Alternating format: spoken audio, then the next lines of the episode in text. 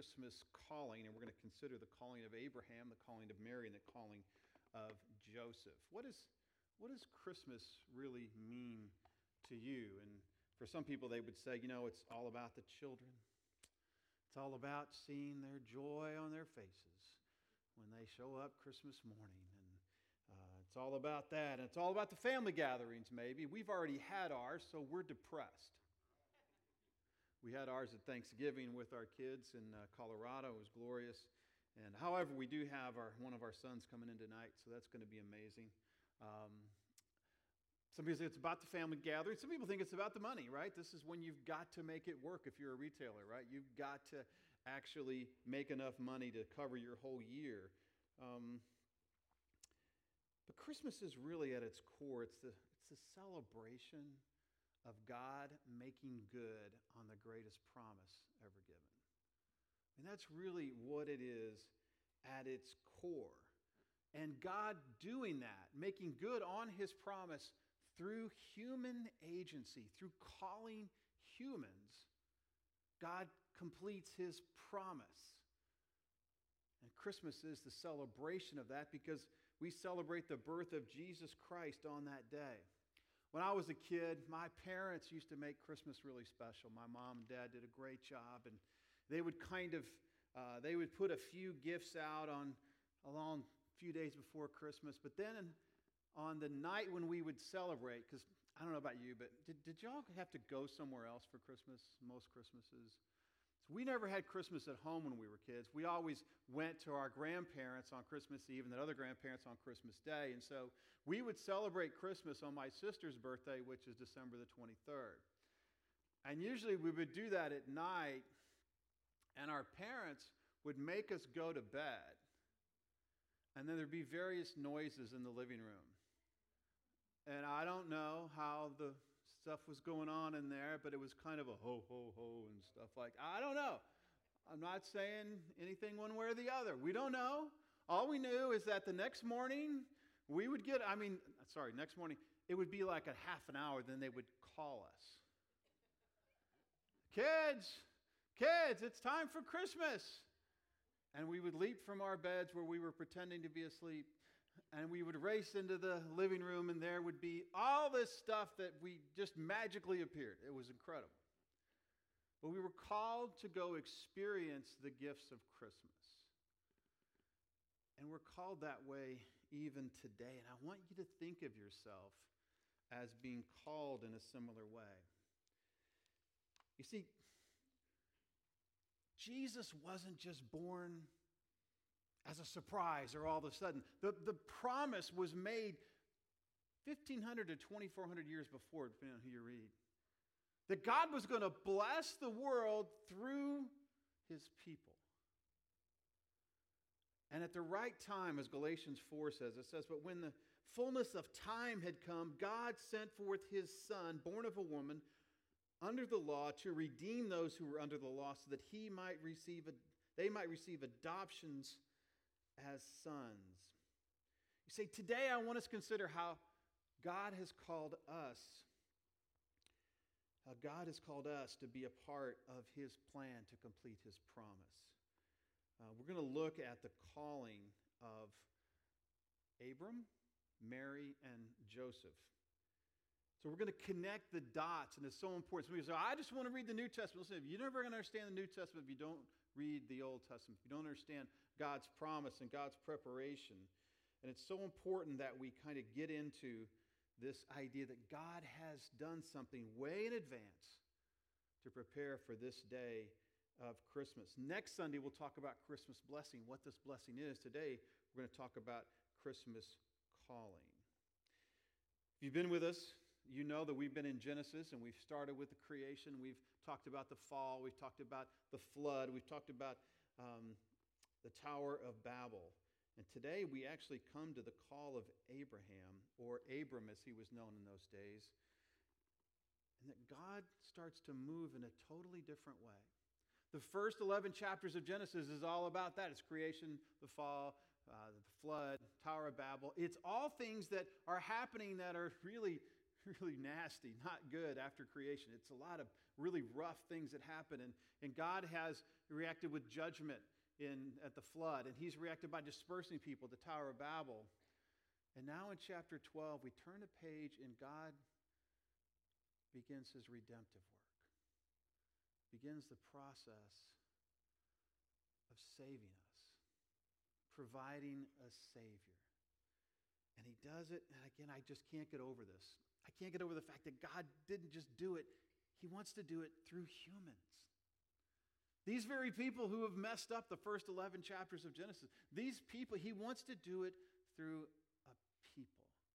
This is the greatness of God. And I want us to look now at the call of Abram, and then we'll look at the call of Joseph and the call of Mary. And we're going to see some real similarities. And we're going to see how even God is calling you. Genesis chapter 12, verse 1 says this Now the Lord said to Abram, and just as an aside, Abram is from the line of Shem, one of uh, uh, Jonah's sons.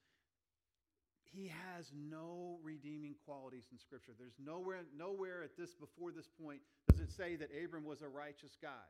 It doesn't say that, right? It's just that Abram was a guy that God chose. Now the Lord said to Abram, Go from your country and your kindred and your father's house to the land I will show you. And I will make you a great nation, and I will bless you and make your name great, so that you will be a blessing. I will bless those who bless you, and I will and to him who dishonors you, I will curse. And in you all the families of the earth shall be blessed. So Abram went as the Lord had told him, and Lot went with him, and Abram was 75 years old when he departed from Haran. It's an incredible thing. Look at that first verse. God said to Abram, God spoke to Abram. Abram knew it was God. Now, we don't know the details of that. It doesn't say that, you know, uh, God introduced himself. He showed up. Hey, Abram. Knocks on the door of his tent if there was one. Hey, I'm God. Just want to share with you. We don't know. It's not really all that relevant, but God spoke to Abram. And he spoke so he could understand him, and Abram knew what he was saying. So important for us to get that. God interacting with humans, he's choosing to use a human. He's speaking so the human can understand. And he was given a task to accomplish. He says, Go from the land, go from where you're comfortable. And this is the, the thing that God tells him to do. He just tells him to go. I want you to go where? From your country, from the place where you're from, from your kindred, and that generally probably means his extended family, very extended family and from your father's house, the place where you would be normally raise up your family. A son at that time would raise up his family within his father's estate, uh, maybe even his tent, maybe an extension of that. Um, but go from the place where you've got all of your security, where your needs are met, where there's people you can trust. Go from that place. Abram's call and his assignment was to go. That's his task. That's his task is to go. You know, often we think that if God gives me an assignment, it's going to be huge. I mean, we think, and I, sometimes we think if God gives me an assignment, it's going to be so big, I don't really think I can do it because I've been reading and I know that God, you know, God told Noah to build an ark, and man, I don't know if I want that assignment right? God, God told, uh, I'm going to take this off. Um, we're struggling with our microphones here. Check, check. Got me? God told David what David was led to, to kill Goliath. And we think of these amazing things that people have done biblically, but if you really break it down, most of the things that God tells people to do are very doable. Most of the assignments God gives are actually not that difficult, arks and Goliaths notwithstanding. It's just a matter of being of doing what you are actually assigned to do. Most of it's showing up, doing normal things. You remember the children of Jericho, which we'll talk about later in Joshua. I mean, they what was their assignment? March around the walls seven times, and it's the walls are going to come down, and then it's going to be easy after that. A lot of what God calls us to do is is to show up. Now, just as a side, Noah had a hundred years to build an ark. And David, when he killed Goliath, had gotten really good with a sling. He'd been killing wild animals with it, and I feel like it's pretty tough to kill a bear or a lion with a sling when he's coming at you. It's probably harder to do that than it is to to hit a giant who's probably very slow moving in the noggin. You know what I mean? Do y'all know what a noggin is? Raise your hand if you don't know what a noggin, is. It's a, it's your head. So, um, so my dad would say when he hit us with the, with the ball playing baseball, "How's your noggin?" It hurts, Dad. It hurts. Um, God told Abram what to do, and then notice what God said he would do. He says, I will make you a great nation. Not you. You don't have to try to figure out how you're going to be a great nation. God said, I will make you a great nation. I will bless you and I will make your name great. You don't have to make your own name great, Abram. That's, that's my job, that's my assignment. Um, you will be a blessing. I'm going to make you a blessing to other people, Abram. I will bless you, and those who bless you, I will I will bless those who bless you, and him who dishonors you, I will curse. I'm going to be your defender. In you, all the families of the earth shall be blessed. This is God's prophecy, his promise to say, I'm going to bless all of the families of the world through you. I'm going to provide this incredible blessing that is ultimately we know is going to be Jesus Christ. Abram doesn't know that at the time. God is going to do that. See, sometimes I think we think we're the saviors of the world. God wants to save the world, but He wants to do it through people. But it's God who does the heavy lifting. Abraham's job was to go, to move from what was comfortable, what was safe, where his provision was. His job was to go. And he doesn't even know where he's going. See, the details of God's command and God's assignment for Abram are very, very minimal, quite honestly. God calls, we know what he says. What he gives us to do is, is doable, it's something we could accomplish, but the details are never complete the details kind of are are out there to be decided and we we don't quite know it all right? So we have to do what? We have to act with what god has told us. We're acting in faith and god doesn't even tell him where he's going. He says go to a land i will show you. You follow me and i will do all these great things. Your job is to go where I tell you to go. And as a result, this task that I give you, that you know what you're supposed to do, that I'm going to do all the heavy lifting, that you, you the details are kind of sketchy, I'm going to bless and change the lives of you and of many, many more people. That's God's call to Abram. And that's why when God starts to speak to Joseph and Mary, it's so interesting how he does it. Joseph's call was actually really similar in Matthew chapter 1, verse 20. Um, he was in the process, you know the story, he was in the process of being married to Mary. And you know that that process was that you had to make a commitment, a binding commitment to someone.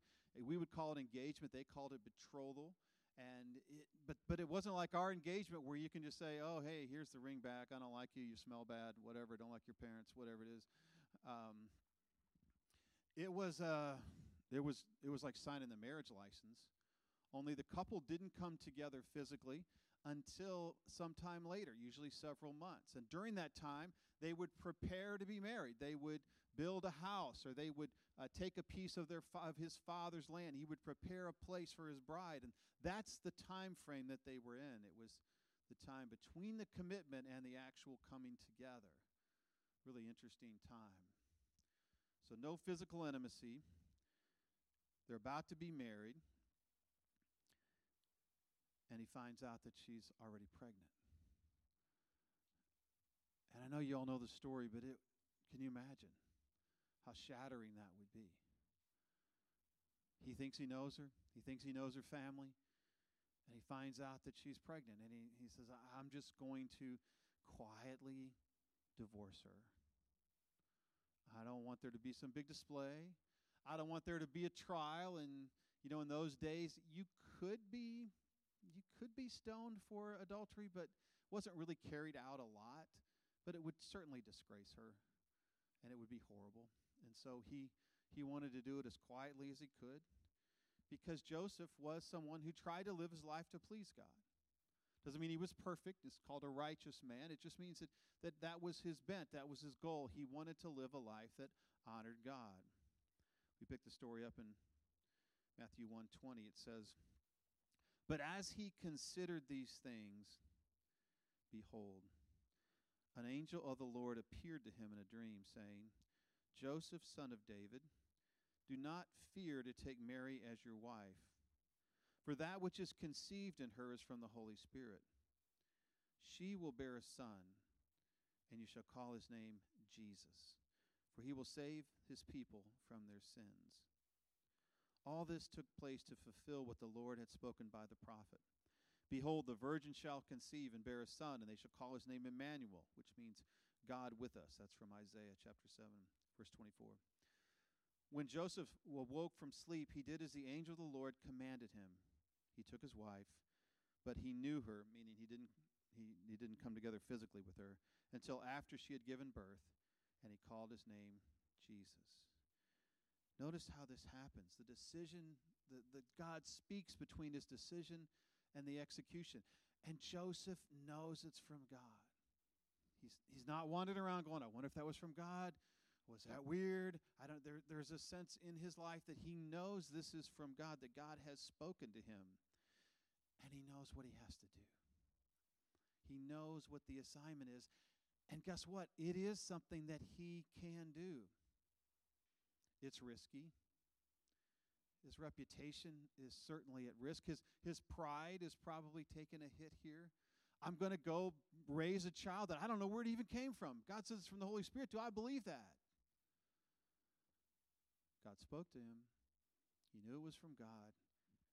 He knew what to do, and it was something that he could do. He could be a husband and a father. It wasn't really miraculous for Joseph, but the details are very sketchy.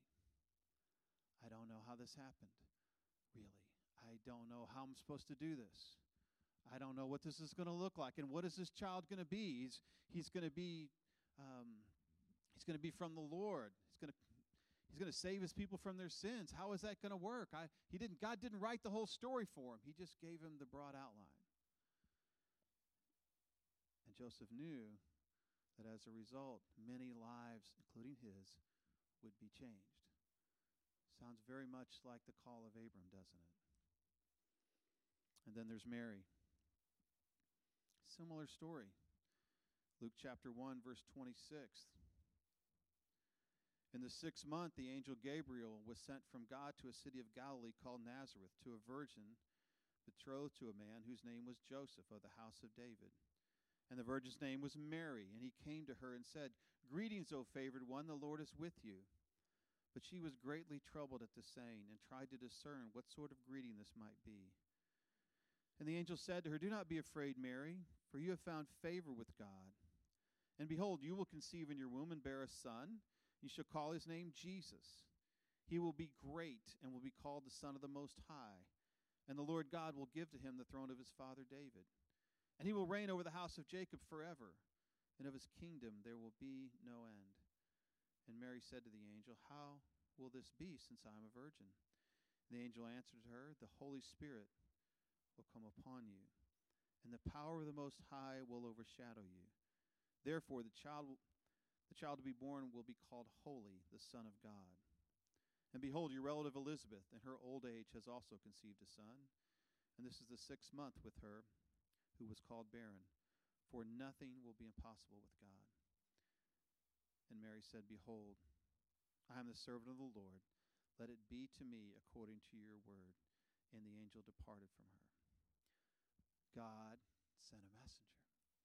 God sent Gabriel to speak to Mary, to give her this incredible message that was personal. It was to her. She knew what the angel was saying, and she knew what she needed to do. Now, for Mary, something miraculous was going to happen within her, but her role was simply to accept what God was about to do. And her role was to be a mother and a wife and raise this child. She must have had a million questions. How's this going to happen? Is Joseph going to stay with me? Are we going to live here? How will he take the throne of, of the father David? How will he how will all this happen? There's not a lot of details given to Mary. But she could tell that many lives were going to be changed as a result of what God was about to do through her. She knew that God was going to move in an incredible way. And maybe she even knew the promise of Abraham. She probably did. And she understood this was going to be the Messiah that was born, would be born in her. See, at Christmas, we celebrate the greatest promise ever made and the fulfillment of it in Christmas. We celebrate the fact that God chose to work through people. God speaks to people. Let me ask you Has God spoken to you? Now, you might say, Well, Steve, that sounds really mystical and weird. How do I know if God spoke to me? And what does that look like? And how can that be? And here's what I want you to say God does speak through our circumstances. He speaks through other people. He, he does speak in that still small voice. But let me tell you how God mostly speaks. He speaks through this right here he wrote this to us. He wrote his word, his Bible to us. God has spoken to us in, in, a way that most people would say, if you're familiar with Scripture, that it, it speaks to you at your core level in a way that no other book, no other writing ever does. Hebrews 4:12 says, "For the word of God is living and active, and sharper than any two edged sword, piercing to the division of soul and spirit, of joints and marrow, and discerning the thoughts and intentions of the heart. A great description of how the Bible works. God speaks to us through His Word, and that's really where we need to start. See, God called Abram, He called Joseph, He called Mary. See, when God calls, it's personal, and we know it's from God, and you know what He is saying. So important for us to get that. It's not really that hard to imagine what God says. He said it through 66 books of the Bible. He's speaking to us right now through His Word. It's from God, and we know what He is saying. You say, Well, I don't know. It's never happened to me. I would encourage you, if you haven't, to spend some time reading the Bible actually yourself. You can start in Luke if you like, it's the Christmas story. And ask God to speak to you, to penetrate your heart with His Word. He speaks to individuals, and it's really not hard to know what He is saying. Secondly, when God calls, it is something you can do. It's something you can do. It may lead somewhere unbelievable. It may lead to something incredible. May, he may do something miraculous through that. And matter of fact, he probably will. But know this that God doesn't give you impossible tasks. God gives you something that you can do. Because then he comes alongside and he does the heavy lifting. He creates the blessing. He does all kinds of amazing things through us. Abram had to leave what was comfortable but it's something he could do. Joseph had to risk his reputation. And really put his life there, but it was something that he could do. Mary had to risk her reputation, her body, her future, but it was something that she could do. God has given each of us assignments from Scripture. He called us to follow Jesus and to help others follow Jesus. And third, when God calls, the details aren't always clear, but the outcomes are life changing for the here and for many around us. Say, I don't know what God, if I decide to follow Jesus, if I decide to take that next step, if I, I decide to do whatever it is I think He's calling me to do. Or maybe it's just today, I, I want to receive the gift of salvation. I don't know where that's going to lead. What's it going to mean to me? How's that going to work? There's not a lot of details. Not a lot of details, but one thing's for sure your life will change, and the lives of many others will change. You know that I love the movie It's a Wonderful Life. If you don't love it, please leave. No, kidding, kidding. I love that movie, and one of the, the whole point of the movie is that George Bailey, the Jimmy Stewart character, finds out that what a hole he would leave if he had never been born. And all the things, and the town would be totally different, and lives would be different. People would have died that were saved as a result of George's life. There's an incredible hole that is there if George isn't alive. And I want you to know the same is true with you spiritually If you follow Jesus, if you continue taking the steps that he leads you to take, your life's going to change, and many others are going to change as well. You have a huge impact. It's hard to know the details. You don't know that he only gives you the details you need. Actually, if he told you the details right now, you would probably be scared to death and never do it, right? We look back over our lives, if you're my age, you're like, man, wow, I didn't know all that was going to happen. God calls, we know it's Him. We know what He's saying. When God calls, He gives us something that we can do. And when God calls, well, though the details may not be clear, the outcomes to our lives and others are incredible. I have to admit, sometimes I get paralyzed if I don't know the end from the beginning. You know, I don't want to start cleaning out the garage because I don't know if I'll be able to finish, you know? You ever feel that way? Amen. Thank you. Can you come over later, Mike? Um, you don't want to start a you don't want to start a journey because if you're like me, my personality is like I need to know how this whole thing's going to work before we finish it. I'm an engineer. I, I need to know how it's. But God said, no, I need you to walk with me and, and figure it out. You see, God gave some really simple things that we can do. The fundamental message of Jesus is this from Mark 1:15. The time is fulfilled the kingdom of God is at hand. Repent and believe in the gospel. You know what? You can repent. You can. You can. Some some would say, I, I don't think I can repent because there's so much to repent of. And if I start down that path, I don't listen, you just need to take the next step. God, I I am a sinner. I'm sorry. I, I don't want to be. I don't want to be. I, I believe, other words, I trust in you as the one who can pay for my sin. See, it's terrifying to repent if you don't think Jesus can actually pay for that sin and take that away, right? I'd, I'd just rather keep denying it. But if I repent and believe that Jesus can remove that sin and make me innocent, oh, I could do that. See, that's a message from God. It's an assignment from God to repent and believe. And once we repent and believe, our assignment is to help others repent and believe. Help others receive the blessing. For Abram, it was to move. You're going to have to leave what's familiar to you. You're going to have to go to a place I'm going to show you. You're going to have to go to a, a foreign place, a place of enemies. You're going to have to just move and follow me. And I'll take care of you, but you're going to have to take that step. And do you know that each time you take a step, you're building your faith. Sometimes people look at people, man, that guy's a that person is a giant of faith. I could never get to them. You know how they got there? They just kept taking the step. They kept taking the next step. Abram had to move. Joseph had to be a father and a husband. Mary had to be a mother and a wife. See, most of what God's calling you to do is not miraculous. He does the miraculous. Our job is to take the next step. That's why Jesus gave very simple commands. He said, Give me the little bit that you have, and I'll feed thousands. He said, Get up and walk, and he would heal.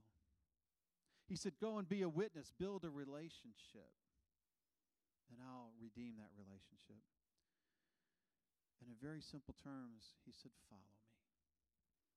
Follow. Sometimes people think, I've got to get my life all cleaned up. I got to get things straightened out. I, there's stuff I got to change. And Jesus said, No, I, your job is not to clean your life up. Your job is to follow me. And I will bless you. I will clean you up. As you repent, I will clean you up. Follow me.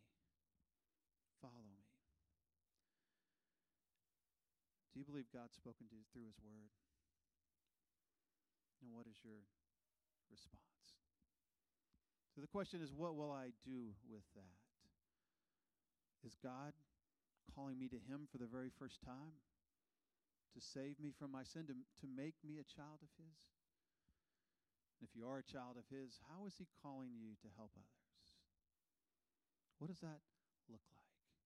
To build a relationship? Show care for somebody? Be a blessing? Just take the next step. Christmas is about Jesus fulfilling his promise through people. And he wants to fulfill his promise to others through you. Would you bow with me? Heavenly Father,